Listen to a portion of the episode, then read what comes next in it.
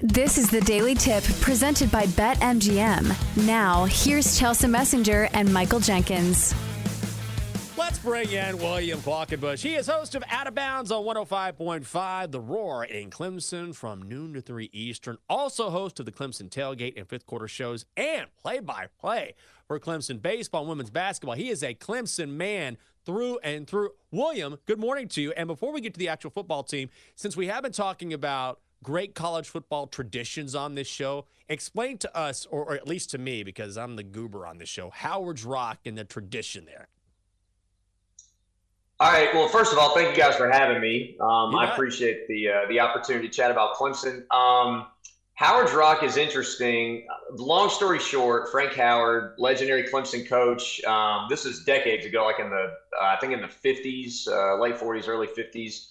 Uh, somebody brought him a rock from Death Valley. This was when um, the coach at Presbyterian College uh, referred to Memorial Stadium at Clemson as Death Valley because his teams went there to die. And um, so that that's how that name got started. LSU has another thought, but um, I don't respect that. Um, that Clemson was called Death Valley first. Anyway, uh, I, um, I the story goes that the guy brought it to Coach Howard, and he's like, "What do I do with this?" And so he basically made it a doorstop in his office. Well, then one day he just kind of got the idea: what if we, you know, make it a good luck charm or something? And uh, they would they would dress at Old Fike Field House, which is across the street from the stadium. And so one day they just kind of put the rock out there and said, you know, you're going to rub that rock, and people, uh, Clemson people know Coach Howard's famous saying is, if you're not going to give 110 percent and keep your filthy hands off my rock. And so he told the team that they went down, won the game and now they rub it before every game, and it's a it's a neat thing for Clemson people. Um, it's kind of an emotional experience. It's a romantic experience. It's a it's a it used to be better when they let them put like 80,000 balloons in the air and it was visually cool.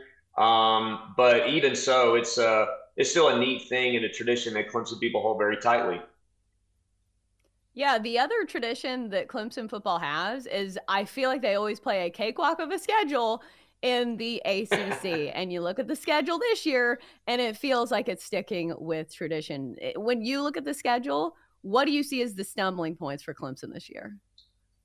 Well, first of all, I will say when Clemson was sort of starting to go to the playoff, they did play a more difficult schedule. Um, you referenced that 2016 NC State game where not only did NC State just have to make an easy field goal, but they threw a pass in the end zone that was intercepted in overtime. I hate to bring it up, but in that season, Clemson beat seven ranked teams. Yeah, sorry about that. Clemson beat seven ranked teams that season. So it's not as if Clemson has played an easy schedule all the way through being very good. Now, I would say in recent years, one of the weaknesses that Clemson's had is that its schedule had not prepared it for the biggest mm-hmm. stages and the biggest opponents the way that it did before. Because I would I would argue that some of the Pittsburgh teams in the mid 2010s, obviously those NC State teams, Florida State was better, and you had different ways of preparing every week, different types of teams, so that even when you're playing a level up in competition, you still have kind of seen it all. You've seen air raid, you've seen ground and pound, you've seen different defensive looks, and so uh, maybe not the toughest schedule, but definitely a, a breadth and a depth of experience prepared them for the playoff. Last couple years, I would say not really the case. This year, though, you look at the schedule, there's some tricky points. I tend to think NC State's going to be pretty good. I know people are talking about the the uh, the home games, but the road trip to NC State, which Clemson lost to in double overtime two years ago, the last trip to Raleigh. Brennan Armstrong's reunited with uh, with his old uh, offensive coordinator from uh, from Virginia, Robert Anae. I think he's going to be the most prolific quarterback in terms of yardage, running and throwing in the ACC this year. So I think that's a tricky spot. Obviously, Florida State in September is a is a tough one. Notre Dame is a tough one. Some people think uh, North Carolina is a tough one. Some people think the South Carolina trip is a tough one. I'm I'm not as bullish on those two teams necessarily, but I do think there are some tricky enough spots that Clemson can say they've got a decent uh, schedule this year. I, look on our shows we've been killing Georgia's schedule all year because the SEC folks love to kind of rub Clemson's nose in it that their schedule's a cakewalk. Have you seen Georgia's schedule? I mean, they play like yep. 10, uh, one of my colleagues would call them tomato cans. They play like 10 tomato cans. They may not play a ranked team till mid November. So I think for Clemson, it's just nice to not have the easiest schedule in the elites in college football, or I guess the alleged elites in college football, the way Clemson's looked the last couple years. Uh, it, it's nice to pass that on to Georgia this year. When you talk about Clemson, are we not giving the Tigers enough credit just because when you have this sustained success, when you make the college football playoff, you make the college football playoff, and then you take a small respite from that? Are we sleeping on the Tigers a little bit just because they haven't been in the playoff super recently? You know, that's an interesting question because at one point I would say yes. Um, mm-hmm. now, I came back from ACC kickoff in Charlotte with two main ideas in speaking with some of the ACC media and some of the national media. People were doggone sure that Clemson's defense is going to be really good, even though I've got questions and I'm closer to the situation. And then people were very sure that Garrett Riley, uh, the new offensive coordinator for the Tigers, is going to fix the offense. Um, if you believe both of those things, then you shouldn't be sleeping on Clemson. Because if the defense is back to a level that Clemson's accustomed, I mean, this is a top five to 10 unit in the country almost every year for a decade. Last year, they were probably a top 25, 30, 35 unit in the country. They just slipped a little bit. I mean, they've got as many as seven or eight guys that are going to get drafted in the next NFL draft potentially on this roster. They should be very good defensively. And then Garrett Riley has a great track record. Look at what he did at TCU. Uh, look at the talent that Clemson has that's been untapped because of a lot of reasons. I would say quarterback play is in there, wide receiver play is in there. Certainly, um, offensive line, they missed on some of their older guys, so they've had to kind of recruit with urgency and play guys too early uh, at times on the offensive front. And so I think fixing some of those things will certainly help. Your question is, are we sleeping on Clemson? And, and I would say, I, I kind of feel like Clemson is is being treated fairly this offseason because they have looked kind of, you know, milk toast compared to where they were. You know, this is a this is a team that made six straight playoffs. Uh, Nick Saban's Alabama is the only team that had a run like that. And the last two years, um, you know, they were they were one point away uh, from from tying South Carolina. I guess two points away from beating South Carolina. If they beat South Carolina, it's very likely Clemson goes to the playoff last year. So it feels like they're they've been very far away the last two years. But last year, they actually kind of worked their way into that conversation uh, late in the season. There is a high bar here. Um, if anything, I would say one of the things that's been puzzling is that a lot of folks have elevated Florida State above Clemson in the ACC pecking order and in the playoff pecking order. And uh, we were talking about this earlier this week. Florida State has been inside the top 10 zero weeks, 0 mm-hmm. since 2017. They played five entire football seasons without being in the top 10 once. They're now eighth in the preseason because of what we think they might do based on a six game win streak where they beat one ranked team and barely squeaked by two six and seven teams at the end of the year.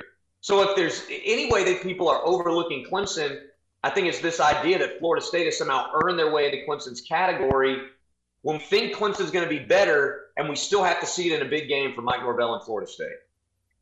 Ooh, some fighting words for Florida State fans because you're right. All I've been hearing about is, oh, well, Florida State definitely can cha- challenge Clemson for the ACC title. Let's look at the high end potential for Clemson. What do you think the ceiling is for the Clemson team this season? I don't think it's national championship good. I might change my uh, tune on that, but I think offensive line, you still got questions. They're breaking in a new left tackle. They've got a true sophomore at right tackle, and they've built they've done a good job the last couple recruiting classes of building more depth. But in the last two seasons, they basically rolled with their starting five, and that's not been good enough. They they're going to have to prove to me that they can go eight deep on that offensive line to ward off injuries or inconsistencies and to be able to keep guys fresh. I think the wide receiver position is a major question mark too. I mean, this is the this is the same school that had Sammy Watkins and Nuk Hopkins and Mike Williams and Deon Cain and uh, Ray Ray McCloud and Artavis Scott and uh, you know Jordan Leggett at tight end and Dwayne Allen at tight end. Like this is a school in the last uh, ten years that's been as good as anybody at developing talent at the college level and then moving guys on to the pros. There is not a single wide receiver that scares you at Clemson, and it really hasn't been in the last two years. I would say even three years ago, you had Amari Rodgers and Cornell Powell, but there's not that high end, like first round, second round caliber receiver they haven't had it since uh, since Tee Higgins left uh, to go to the Bengals. So to me, those are two major questions and the reasons why I'm not sure that this team is national championship good. I do think this team is good enough to get to the playoff.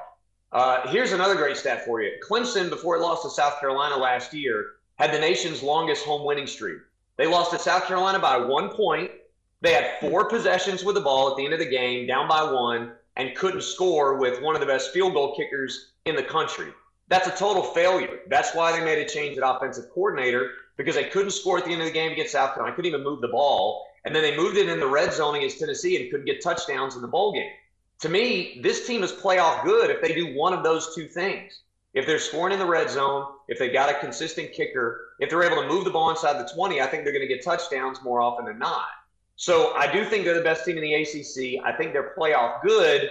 A lot of things that have to come together for that to be true. I, I do think a lot of folks want, especially around here, they want Clemson to be national championship good. And there's just some things that I'm going to have to see to believe with this team before I'm willing to give them the benefit of the doubt there.